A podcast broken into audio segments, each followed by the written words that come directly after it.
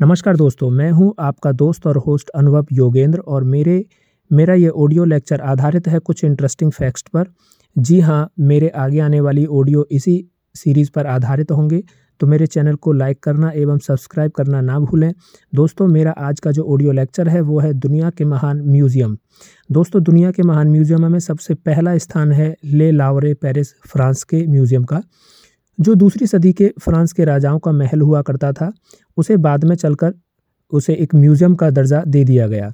दूसरे स्थान पर आता है the Vatican museum, Vatican City इसमें 22 अलग अलग संग्रहालय हैं जो प्राचीन मिस्र की कला से संबंधित थे। तीसरे स्थान पर आता है ब्रिटिश का म्यूज़ियम, इसकी स्थापना सत्रह सौ तिरपन में हुई, जिसकी गिनती महानतम म्यूज़ियमों में होती है। यहाँ प्राचीन मिस्र की कलाकृतियाँ भी देखने को मिलती हैं। पाँचवें स्थान पर है म्यूज़ियम ऑफ़ आर्ट। दोस्तों, ये न्यूयॉर्क में है।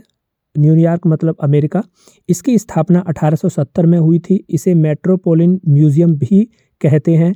यहाँ लगभग 20 लाख से भी ज़्यादा कलाकृतियाँ मौजूद हैं। यहाँ पर एडम और ईव की सम्मोहक कलाकृतियाँ भी पाई गई हैं। पाँचवें स्थान पर है यूफिजी गैलरी फ्लोरेंस, इटली में।